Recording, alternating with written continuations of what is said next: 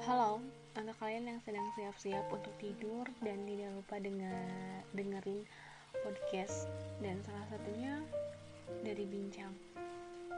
Uh, bersama gue Susan Juliantika akan nemenin lo di malam yang hening ini dengan bincang seputar pengalaman gue dan keseharian gue gitu ya, dan masih banyak lagi.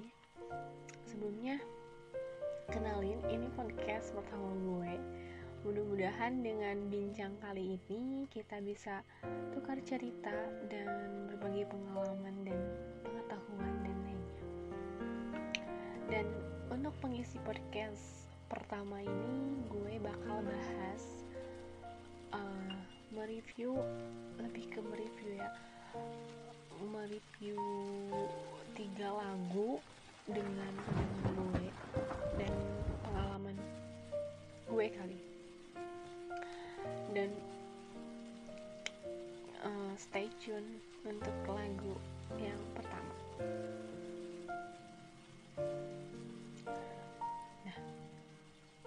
Oke, okay. Tidakkah cukup yang engkau minta? Pertemanan ini sungguh berat. Ya, Frank John. Kalian pasti tahu lah, dan kalian pasti sudah sering dengar musik atau lagu dari Frank John ini yang dirilis oleh Budi Darwani. Dan sekarang banyak yang nge-cover lagu dari Frank John ini, dimana dengan genre yang lebih sweet dan lebih galau gitu. Jujur sih gue lebih suka hmm, lagu coveran Frank John ini uh, lebih di lebih cover daripada dibawakan oleh penyanyi aslinya. Nah, kalian udah pernah dengar pastinya kata dari Frank John ini. Gue yakin banget mungkin dari teman-teman semua pernah dengar dari Frank John ini, atau mungkin teman-teman semua pernah dan lagi mengalami Frank John, dimana lagu ini menceritakan tentang perasaan suka gitu, atau mencintai mencintai uh, temannya sendiri. Buat kalian yang belum pernah merasakan Frank John, uh, harap jangan gitu ya. Jangan coba-coba untuk mendekati Frank John. Dan buat kalian yang sudah atau pernah mengalaminya, semoga menjadikan pelajaran dan menjadikan kalian lebih dewasa. Dan buat kalian juga yang lagi ada di fase, Kak, lagi uh, gue lagi Frank John nih, gue cuma uh, mau ngasih semangat, lagi semangat semangat gitu ya, uh, karena apapun rasanya itu kita semua uh, harus dibutuhkan dengan semangat gitu untuk menemukan titik kebahagiaan kalian masing-masing. Cheer. Dan buat teman-teman yang belum tahu nih ya, Frank John tuh apa sih? Frank John itu Uh, perasaan berlebih atau kayak rasa sayang yang berlebih, atau apa ya, lebih te- uh, lebih relate-nya itu rasa ingin memiliki lebih dari sekedar teman.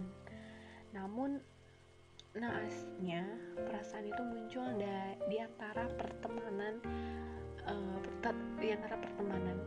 Jadi kayak apa ya? Kayak ngapain gitu, kayak apa? kayak apa gitu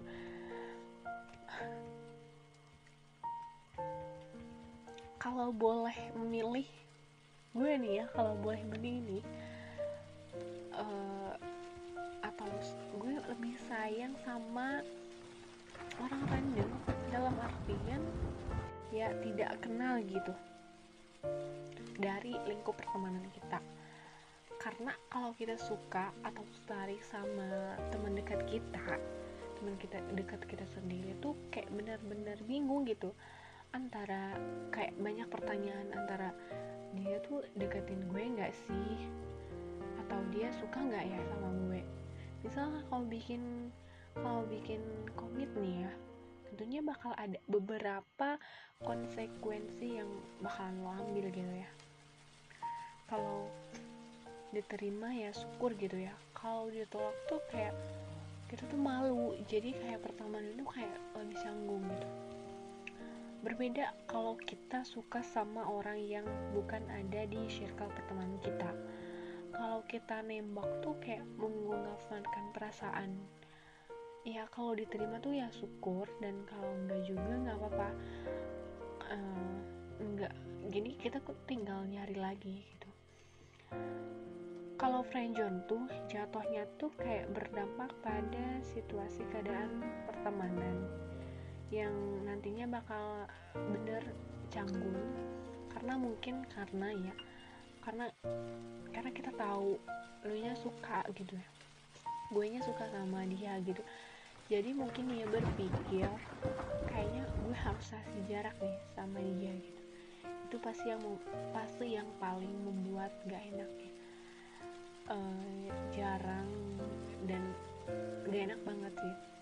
Ya tapi mau gimana lagi ya, gue berpera, uh, ber, apa ya, beranggapan perasaan itu tuh muncul atas dasar anugerah, uh, muncul dengan sendirinya mungkin ya, karena rasanya rasa nyaman, karena rasa nyaman kali ya, karena kita selalu sering bertemu, sering terbuka apapun itu.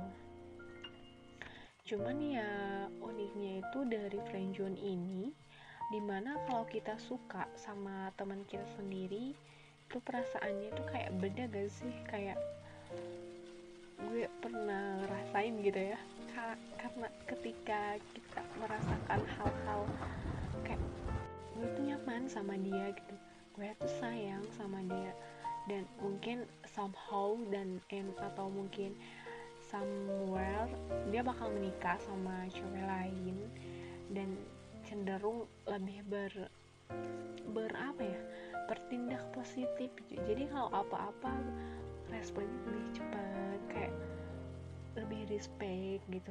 Kenapa? Karena kita punya rasa yang berlebih gitu, dan dimana pendekatannya tidak ada kebohongan, karena kan kalau sama orang lain tuh kita harus menjaga image kita, dimana kita biasanya ngelakuin ini uh, ngelakuin apa ya hal-hal yang tidak semestinya dilakuin, uh, hal-hal yang maaf hal-hal yang semestinya kita lakukan uh, depan cewek yang lain tuh kayak kita tuh kayak jaga image juga sih.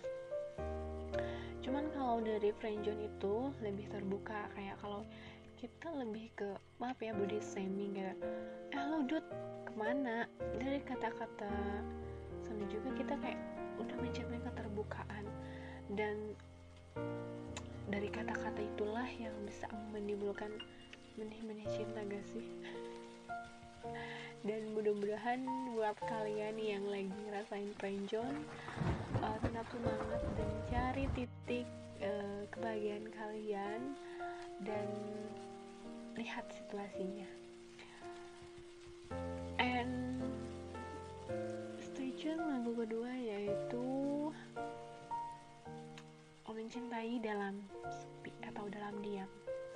Untuk lagu kedua yaitu Mencintai Dalam Sepi dan Dalam Diam yang ditulis oleh Andri Fiatna dan dirilis pada tahun apa ya, dua ribu sembilan belas uh, pada tahun yang sama juga dinyanyikan oleh Buyon Wafon. Dan ada sedikit kata, katanya cinta itu anugerah, tapi kadang berada beberapa orang memutuskan untuk tidak untuk untuk memendam perasaannya gitu. Dimana lagu ini tuh menceritakan bahwa seseorang yang memendam perasaannya dan tidak e, berani mengungkapkan perasaan yang sebenarnya kepada seseorang yang dia cintai gitu.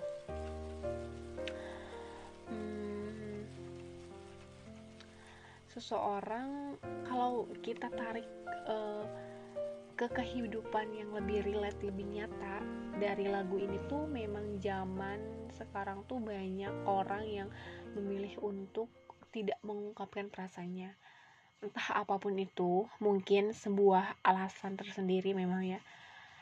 Dan gue pribadi juga pernah pernah ngalamin uh, mencintai dalam diam ini. Karena memang banyak, menurut gue tidak semua perasaan untuk bisa diutarakan, uh, pada ada ada ada kalanya gitu. Tidak semua orang pun harus tahu perasaan gue kayak gimana gitu. Terkadang menurut beberapa orang sih ya, kayak buat apa sih lo kayak memendam rasa, itu kayak nyakitin diri lo sendiri kayak gitu. Ya udah, lo tinggal apa namanya tinggal ungkapin aja ya. Tapi terkadang gue suka berpikir gue nggak bisa gitu, nggak bisa buat ungkapin perasaan gue uh, dengan cara mencintai dalam diam. Gue ke udah kayak bisa memiliki meskipun jauh gitu ya. Itu sih uh, anggapan gue dulu kalau masih mencintai dalam diam gitu. Uh, dan mencintai dalam diam juga oh, udah ngerasa ter, eh, terkadang nih ya, kalau dirasain gue gitu sama cewek-cewek yang lain, mungkin ya kebanyakan cewek maksudnya berpikir lebih ke dampaknya. Kar kalau semisal eh, diungkap takutnya, dia tuh kayak lebih udah kayak apa ya? Udah kayak kita tuh udah insecure, takutnya tuh kayak dia tuh kayak jadi benci, dia tuh kayak nantinya nggak bakalan suka sama gue. Itu sih alasan-alasan terbesar ya mungkin menurut gue jatuhnya. Dan ada beberapa poin yang menjadi uh, dalam lagu ini menurut gue gitu ya. Uh, dimana orang-orang or, dimana orang tersebut memilih untuk mencintai dalam diam. Yang pertama, takut jauh eh, takut jauh kalau putus. Dan yang kedua, takut ditolak atau sakit hati. Mungkin setiap orang gitu ya, dan kebanyakan orang lain gitu, untuk uh, menganggap bahwa akan bahagia selamanya. Tetapi gak banyak orang untuk berpikir uh, adanya sakit hati gitu. Dan menurut gue kalau emang suka ya uh, sekarang gitu ya, ya lo coba ungkapin terbuka secara perlahan gitu, uh, mencoba memberanikan diri, ungkapkan. Dan emang kalau memilih untuk mencintai dal- dalam diam gitu, ya udah gitu, nggak nggak masalah kalau itu menurut lo bahagia. Dan dilanjut dengan stay tune lagu yang berikutnya, dan ini lagu terakhir mungkin kali ya untuk nge-review. Nah, dengan keadaan social distance, social physical distancing ini saat ini membuat hubungan seorang menjadi sedikitnya itu terhambat, sehingga dalam hal ini dibutuhkan komunikasi dan perasaan yang kepercayaan yang kuat gitu, agar tidak menjadi hilangnya perhatian atau rasa yang pernah uh, ada gitu. Seperti kayak dalam lagu yang dibawakan oleh Daud Jatuh, dimana lagu ini berisi tentang kese- keresahan seseorang yang dilema lantaran kayak jatuh cinta, namun secara tiba-tiba orang yang dicintai dia gitu malah pergi, malah meninggalkan begitu saja gitu. Kayak menurut kayak kata-kata sekarang tuh kayak ghosting. Nah, kayak kehilangan kehilangan mungkin banyak macamnya gitu ya. Tidak melulu seseorang seperti kehilangan seseorang. Ada kalanya kita kehilangan pekerjaan, kehilangan circle pertemanan, bahkan kehilangan keluarga gitu. Ketika kita kehilangan pekerjaan, uh, berat, uh, memang berat sih apapun. Uh, semuanya bakal berasa berat. Tapi setelah pas kehilangan itu terjadi dan tidak ada yang bisa menundanya, karena dengan adanya kehilangan, menurut gue nih ya, adalah salah satu Tuhan untuk menjadi lebih kuat. Uh, jadi buat teman-teman yang bu- baru atau lagi kehilangan pacarnya, resign dari pekerjaannya, jauh dari orang tua atau kehilangan orang tuanya, tetap bertahan dan uh, selalu semangat. Mungkin saja kehilangan adalah cara untuk kita bahagia untuk kedepannya.